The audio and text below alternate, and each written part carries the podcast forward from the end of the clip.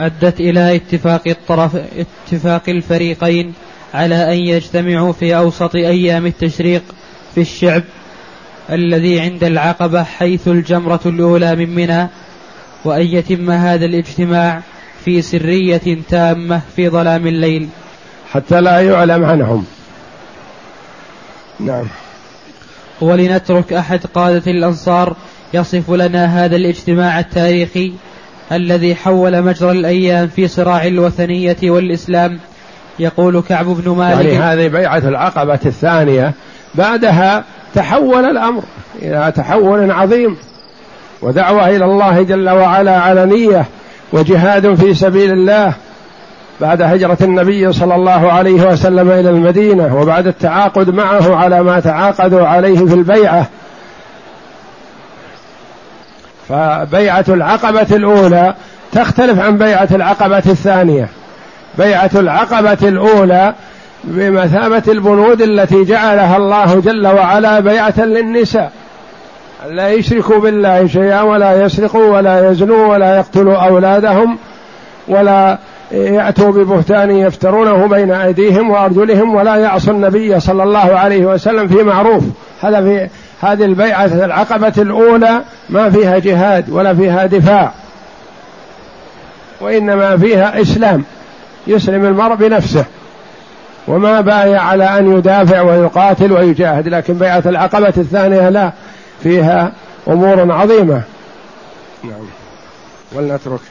ولنترك أحد قادة الأنصار يصف لنا هذا الاجتماع التاريخي الذي حول مجرى الأيام في صراع الوثنية والإسلام. يقول كعب بن مالك الأنصاري رضي الله عنه. هذا أحد الأنصار المسلمين الذين وعدوا النبي صلى الله عليه وسلم في العقبة على أن يأتوه سرا في أثناء الليل في ظلام الليل. نعم. يقول خرجنا إلى الحج وواعدنا رسول الله صلى الله عليه وسلم في العقبة من أوسط أيام التشريق. وكانت الليلة التي واعدنا التي واعدنا رسول الله صلى الله عليه وسلم لها ومعنا عبد الله بن عمرو بن حرام. هذا سيد من سادات الأنصار لكنه ما أسلم وما علم عن مهمة الجماعة وما علم عن اتفاقهم مع النبي صلى الله عليه وسلم وكأنه ما دعي إلى الإسلام. فقومه هؤلاء تأسفوا عليه. قالوا هذا رجل فاضل ورجل قوي وإذا أسلم نفع الله به. وما يصلح أن نخفي عليه الأمر. نعرض عليه الأمر لعله أن يتفق معنا ويحضر هذا الاجتماع المبارك. سيكون له فيه أثر عظيم ويكون نقيب زعيم من زعماء القوم. ليس بالسهل وهو لا يدري عن شيء. فكأنهم رضي الله عنهم أرادوا أن يخبروه لعله يصحبهم في هذا الاجتماع مؤمنا. وله مواقف جريئة وجيدة رضي الله عنه وأرضاه. نعم. نعم ومعنا عبد الله بن عمرو بن حرام سيد من ساداتنا وشريف من أشرافنا.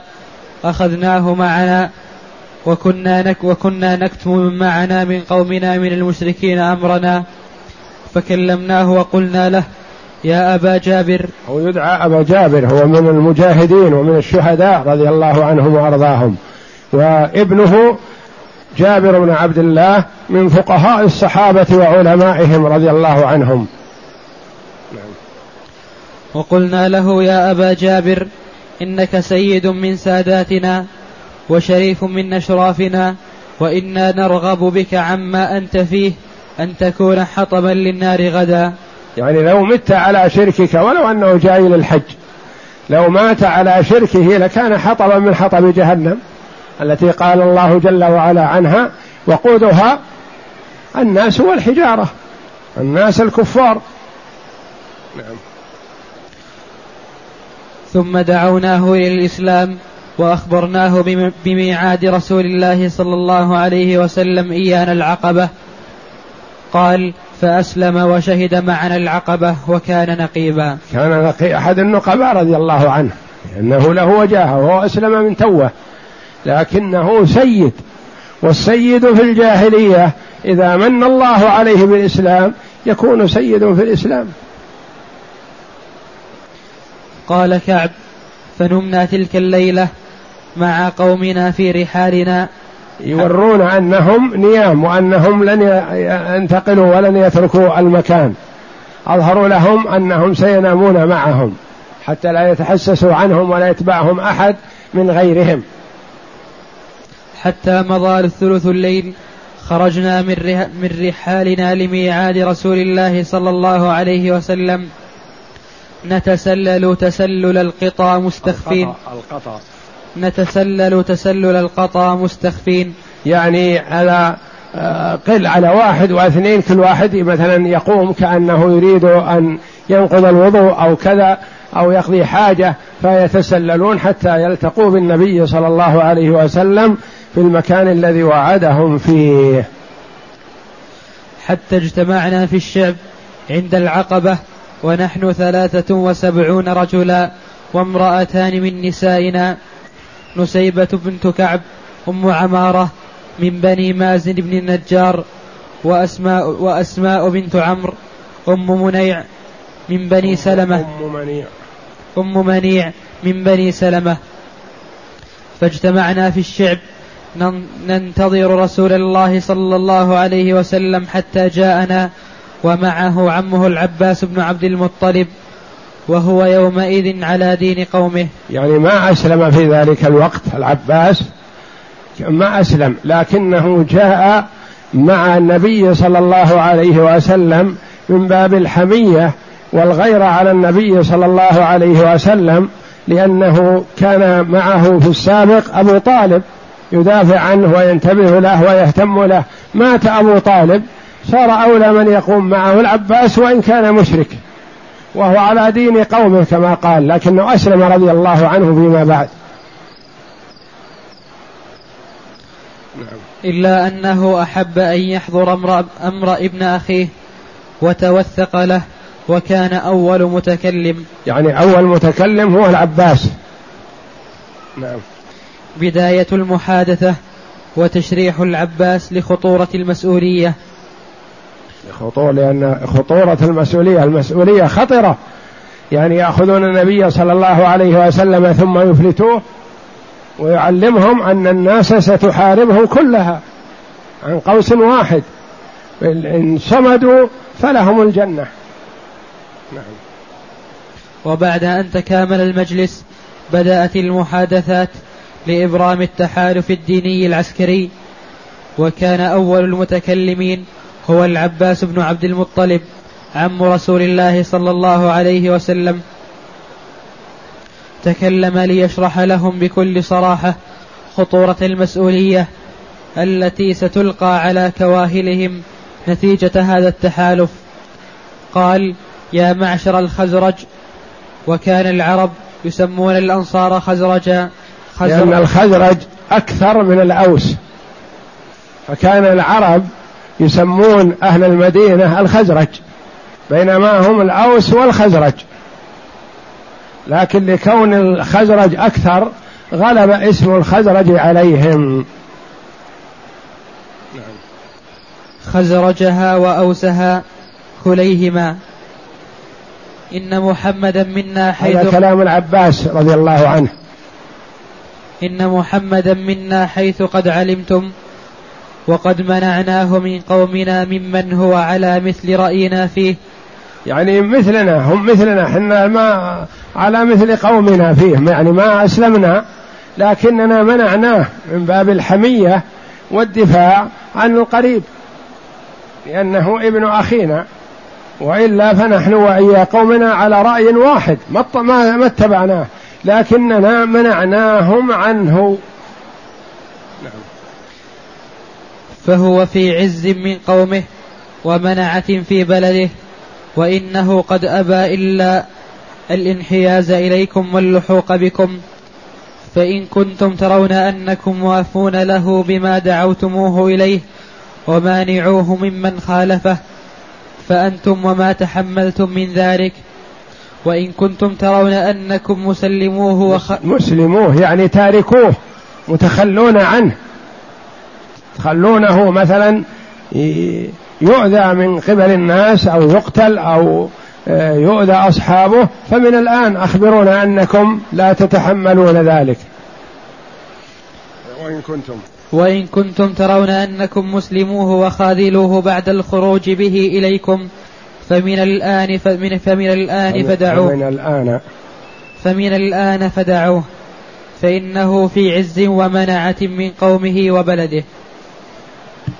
قال كعب فقلنا له قد سمعنا ما قلت. يعني سمعنا ما قلت يا, يا عم رسول الله. نعم. فتكلم.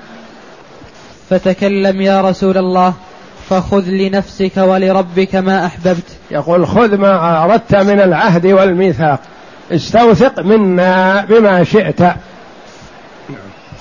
وهذا الجواب يدل على ما كانوا على ما كانوا عليه من عزم وتصميم وشجاعة وإيمان وإخلاص في تحمل هذه المسؤولية العظيمة وتحمل عواقبها الخطيرة. وألقى رسول الله صلى الله عليه وسلم بعد ذلك ببيانه ثم تمت البيعة. بنود البيعة. وقد روى ذلك الإمام أحمد عن جابر مفصلا قال جابر قلنا يا رسول الله على ما نبايعك قال أولا على السمع والطاعة في النشاط والكسل ثانيا وعلى النفقة في العسر واليسر ثالثا وعلى الأمر بالمعروف والنهي عن المنكر رابعا وعلى أن تقوموا في الله لا تأخذكم في الله لومة لائم لومة. لومة لائم خامسا وعلى أن تنصروني إذا قدمت إليكم. هذه من أهمها نعم. وتمنعوني مما تمنعون منه أنفسكم وأزواجكم وأبناءكم ولكم الجنة. ولكم الجنة. إذا وفيتم بهذه البنود الخمسة لكم الجنة. إن الله اشترى من المؤمنين أنفسهم وأموالهم بأن لهم الجنة يقاتلون في سبيل الله فيقتلون ويقتلون وعدا عليه حقا. في التوراة والإنجيل والقرآن ومن أوفى بعهده من الله فاستبشروا ببيعكم الذي بايعتم به وذلك هو الفوز العظيم. نعم. وفي رواية كعب التي رواها ابن إسحاق البند الأخير فقط من هذه البنود ففيه قال كعب فتكلم يا رسول فتكلم رسول الله صلى الله عليه وسلم فتلا القرآن ودعا إلى الله ورغب في الإسلام ثم قال أبايعكم على أن تمنعوني مما تمنعون مما تمنعون منه نساءكم وأبناءكم. يعني تدافعون عني القبائل والمشركين كما تدافعون عن نسائكم وأبنائكم. فأخذ البراء ابن, ابن معرور بيده ثم قال نعم والذي بعثك بالحق نبيا. والذي بعثك بالحق نبيا. من هو؟ الله جل وعلا. يحلف بالله. والله لنمنعنك مما نمنع منه أزرنا. نعم.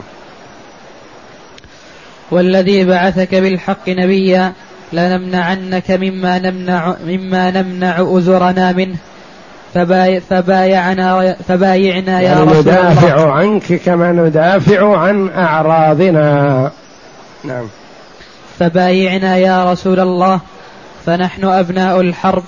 الإيمان خالط النفوس وإلا يبايعون على ماذا؟ على الحرب وعلى قتال الناس وعلى أن ترميهم الناس عن قوس واحدة على أن يعادوا الناس قاطبة. لكن الإيمان إذا وقر في القلب ما بالى بأي شيء أمامه. ثم ماذا؟ آه القتل. القتل شهادة يتمناها المؤمن. على أن لا يموت على فراشه أحب إليه أن يموت شهيدا.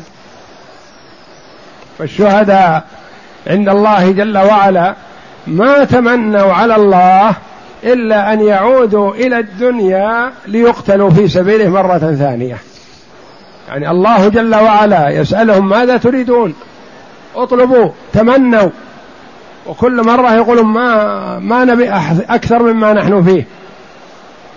لما رأوا أنهم لا يتركوا إلا يسألون ويسألون ويقال لهم ماذا تريدون؟ قالوا نريد أمرا واحدا أن نعود إلى الدنيا لنقتل في سبيلك مرة أخرى. فقال الله جل وعلا أما هذا فلا لأن قضيت على أن من مات لا يعود إليها كما قال جل وعلا. نعم. نعم. فبايعنا يا رسول الله. فنحن أبناء الحرب وأهل الحلقة. حلقة التي هي علامة أشياء أدوات السلاح. أدوات السلاح. يعني نحن أهل السلاح وأهل العتاد للسلاح.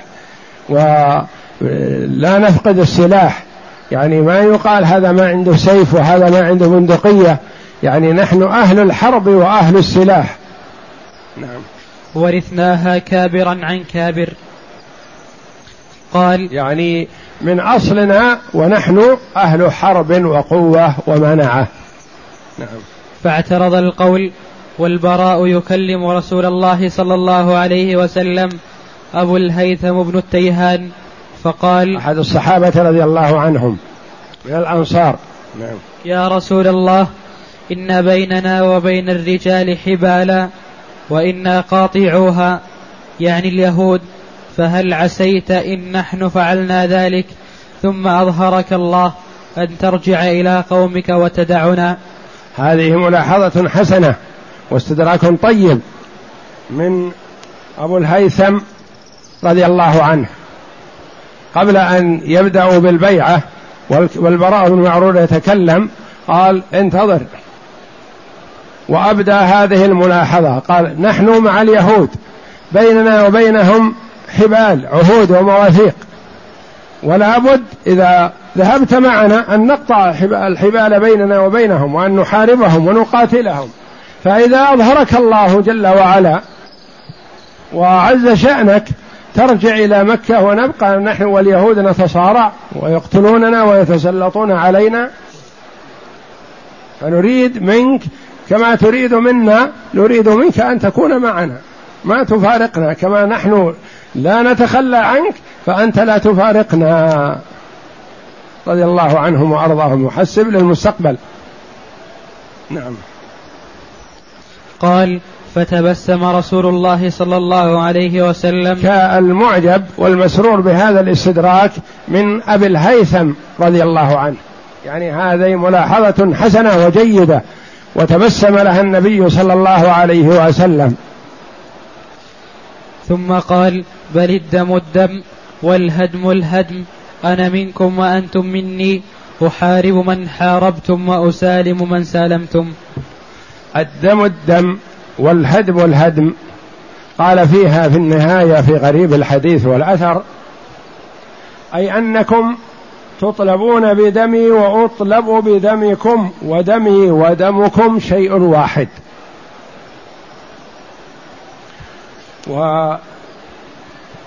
وأتى بها مرة أخرى بل الدم الدم والهدم الهدم على كلمة الهدم.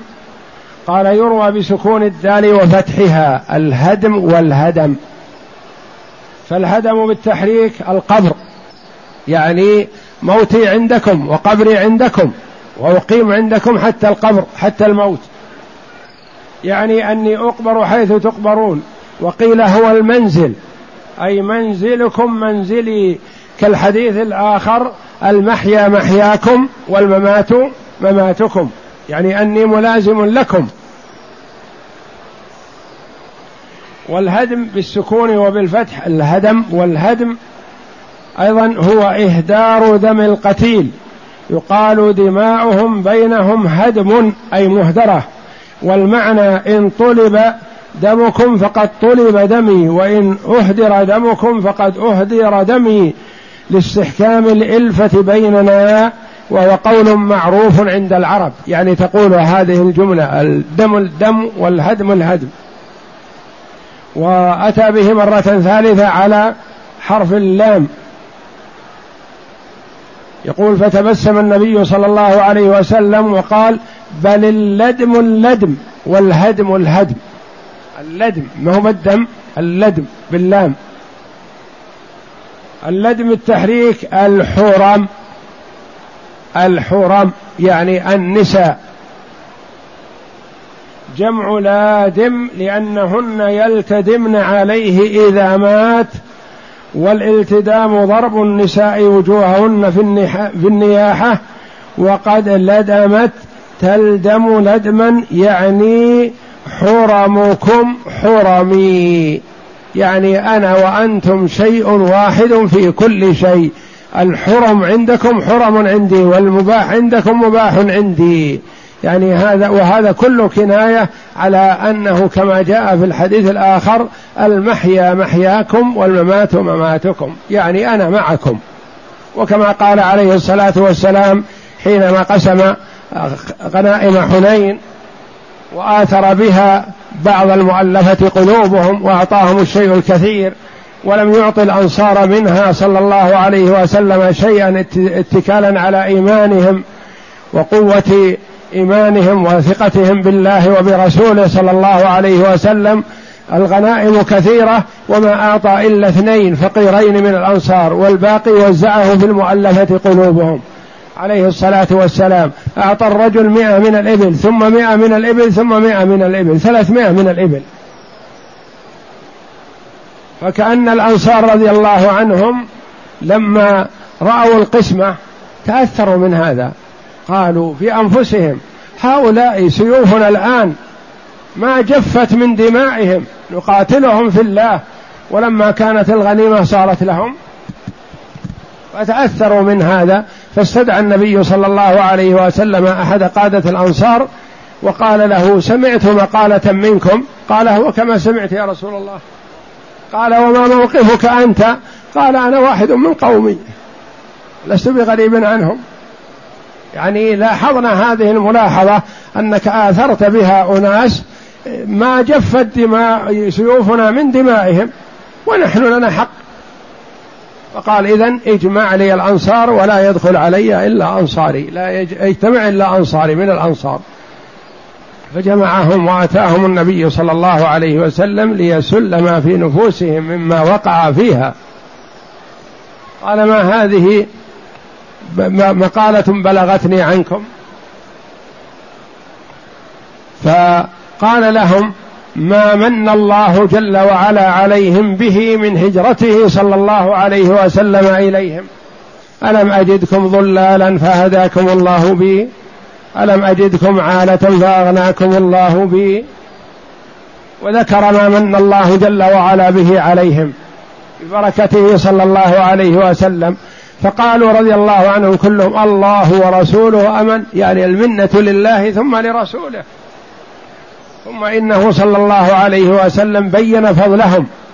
قال لو شئتم لقلتم ولصدقتم. أتيتنا عائلا فواسيناك طريدا فآويناك مخذولا فنصرناك. لو شئتم لقلتم ما حصل منكم من الخير والبركة والإيمان بالله ورسوله. ثم قال عليه الصلاة والسلام إن هذا المال تألفت به أقواما لعل الله أن يمن عليهم بالإيمان والثقة بالله وبرسوله. ووكلت الأنصار إلى ما في قلوبهم من الإيمان بالله. وأنا واحد من الأنصار. ولولا الهجرة لكنت امرأ من الأنصار. وذكر لهم صلى الله عليه وسلم ما طيب خواطرهم. وقال ألا ترضون أن يذهب الناس بالشاء والبعير. يذهبون بالشاة والبعير وتذهبون برسول الله صلى الله عليه وسلم إلى رحالكم. فاستل صلى الله عليه وسلم ما في نفوسهم وأرضاهم. فرضوا بالله وبرسوله رضي الله عنهم وأرضاهم. فهو عليه الصلاة والسلام يحاول أن يرضيهم لأن لهم فضل رضي الله عنهم. وقال من أحب الأنصار من, أحبني أحب الأنصار ومن أبغض الأنصار أبغضه الله كما قال صلى الله عليه وسلم. فحبهم رضي الله عنهم قربة لله ولرسوله لأنهم نصروا دين الله رضي الله عنهم وأرضاهم. فيقول عليه الصلاة والسلام بل الدم الدم والهدم الهدم أنا واحد منكم. المحيا محياكم والممات مماتكم. ولولا الهجرة يعني ما ما أحب أن أتخلى عنها لأنها فضيلة عظيمة. لولا الهجرة لكنت امرأ من الأنصار. نعم. التأكيد من خطورة البيعة. وبعد أن تمت المحادثة حول شروط البيعة وأجمعوا على الشروع. في عقدها قام رجلان من من الرعيل الأولين من أسلموا في مواسم سنتي إحدى عشر وإثنى عشر من النبوة. قام أحدهما تلو الآخر ليؤكد للقوم خطورة المسؤولية حتى لا يبايعوه إلا على جلية من الأمر وليعرف, وليعرف مدى استعداد القوم للتضحية ويتأكد من ذلك. قال ابن إسحاق لما اجتمعوا للبيعة قال العباس بن عبادة هل تدرون على ما تبايعون هذا الرجل؟ قالوا نعم. قال إنكم تبايعونه على حرب الأحمر والأسود. يعني تبايعون محمدا صلى الله عليه وسلم على حرب الناس قاطبة لأن كل الناس الآن ضده إلا أنتم معه. فأنتم تحاربون الناس كلهم. نعم.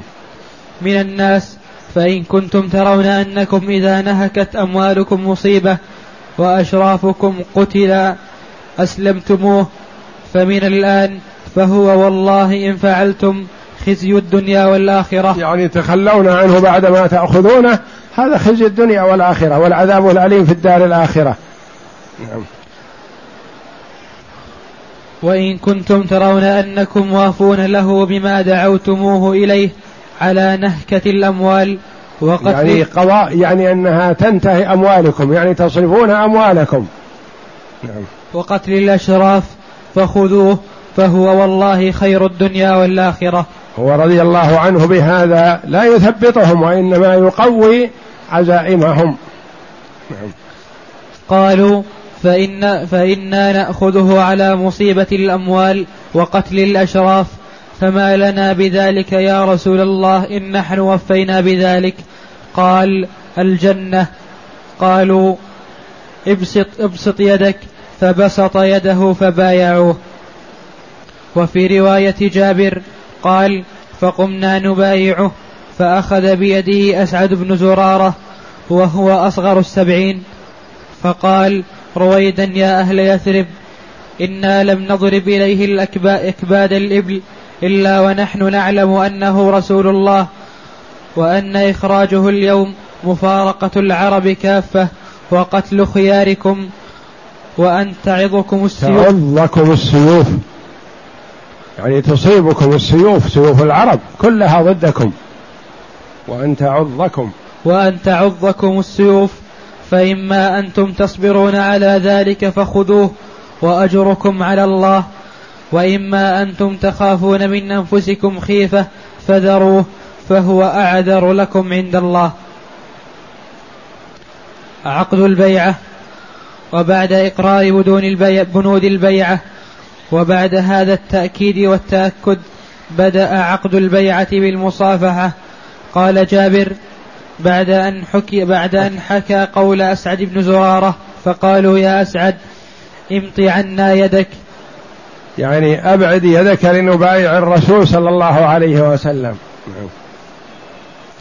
فوالله لا نذر هذه البيعة ولا نستقيلها. لا نستقيل ولا نطلب الإقالة مما بايعنا عليه رسول الله صلى الله عليه وسلم رضي الله عنهم.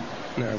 وحينئذ عرف أسعد مدى استعداد القوم للتضحية في هذا السبيل وتأكد منه وكان هو الداعية الكبير مع مصعب بن عمير وبالطبع فكان هو الرئيس الديني. وصاحب مصعب الذي يقول له هذا سيد قومه اصدق الله فيه يا مصعب.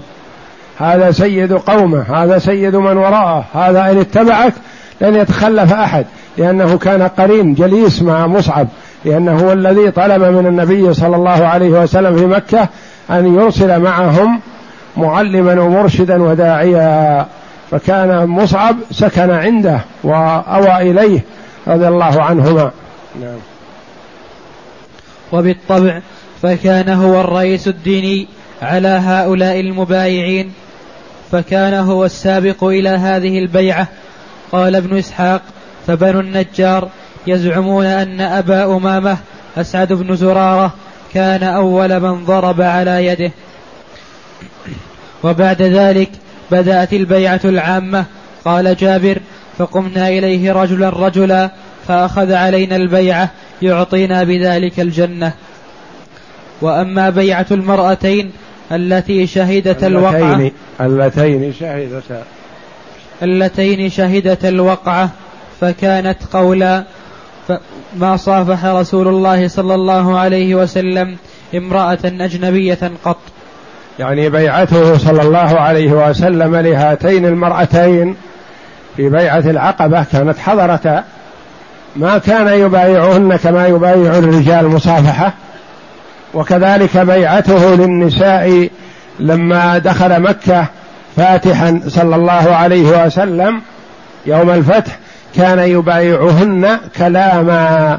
تقول عائشة رضي الله عنها ما مست يد رسول الله صلى الله عليه وسلم يد امرأة لا تحل له. فيؤخذ من هذا أنه لا يجوز للرجل المسلم أن يصافح المرأة الأجنبية حتى ولا من وراء الثوب كما يفعل بعض الناس جهلا. لا من وراء الثوب ولا بدون ثوب. ما يصافح المرأة الأجنبية وإنما يسلم عليها. الرجل يسلم على المرأة إذا لم يكن هناك ريبة ويسألها عن حالها وعن حال أولادها وتسأله وتصافح وتسلم عليه كلاما بدون مصافحة. فلا يصافح الرجل الأجنبي المرأة الأجنبية. وبعد أن تمت البيعة طلب رسول الله صلى الله عليه وسلم انتخاب اثني عشر زعيما يكونون نقباء على قومهم. يعني يكونون هم المسؤولين لأن المسؤولية مثلا بين ثلاثة وسبعين وامرأتين خمسة وسبعين كل واحد مسؤول وحده يكون فيه مشقة. فكل واحد منهم يكون مسؤول عن مجموعة. يكون فيه نقبة لبيت كذا في فلان بيت كذا في فلان بيت كذا في فلان. وهكذا. نعم. وبعد أن تمت البيعة طلب رسول الله صلى الله عليه وسلم انتخاب اثني عشر زعيما يكونون نقباء على قومهم يكفلون المس... يكفلونه يكفلون المسؤولية. يكفلون المسؤولية عنهم في تنفيذ بنود هذه البيعة. فقال للقوم أخرجوا إلي منكم اثني عشر نقيبا ليكونوا على قومكم بما فيهم. فتم انتخابهم في الحال وكانوا تسعة من الخزرج لأنهم أكثر رضي الله عنهم. وثلاثة من الأوس وهاك أسماؤهم. اثنا عشر تسعة من الخزرج وثلاثة من الأوس. نعم. نقباء الخزرج. أسعد أسعد بن زرارة ابن عدس. أسعد بن زرارة هذا النقيب الأول الذي كان مع مصعب رضي الله عنهما. نعم. ثانيا سعد بن الربيع بن عمرو. ثالثا عبد الله بن رواحة نعم. بن ثعلبة. أي نعم. نعم. أول أسعد. أسعد بن زرارة. نعم. أولا سعد بن الربيع بن عمرو. نعم. ثالثا عبد الله بن رواحة بن ثعلبة. رابعا رافع بن مالك بن العجلان خامسا البراء بن معرور بن صخر سادسا عبد الله بن عمرو بن حرام. هذا عبد الله بن حرام اللي أسلم قبل سويعات. هو نقيب من النقباء رضي الله عنه. نعم. سابعا عبادة بن الصامت بن قيس. ثامنا سعد بن عبادة بن دليم. تاسعا المنذر بن عمرو بن خنيس. نقباء الأوس أولا وسيد بن حضير بن سماك. هذا الذي أسلم على يد مصعب رضي الله عنه. نعم. ثانيا سعد بن خيثمة بن الحارث. ثالثا رفاعة بن عبد المنذر بن زبير. نعم. ولما تم انتخاب هؤلاء النقباء أخذ عليهم النبي صلى الله عليه وسلم ميثاقا آخر بصفتهم رؤساء مسؤولين. يعني أخذ ميثاق آخر بالنسبة لهؤلاء الاثني عشر. نعم. قال لهم أنتم على قومكم بما فيهم كفلاء ككفالة الحواريين لعيسى بن مريم. وأنا كفيل على قومي يعني المسلمين. قالوا نعم. شيطان يكتشفها يكتشف المعاهدة. يصرخ الشيطان ليفضح الأمر لكن الله جل وعلا وقاهم شره. وسيأتي هذا في الدرس القادم إن شاء الله. والله أعلم. وصلى الله وسلم وبارك على عبده ورسول نبينا محمد وعلى آله وصحبه أجمعين.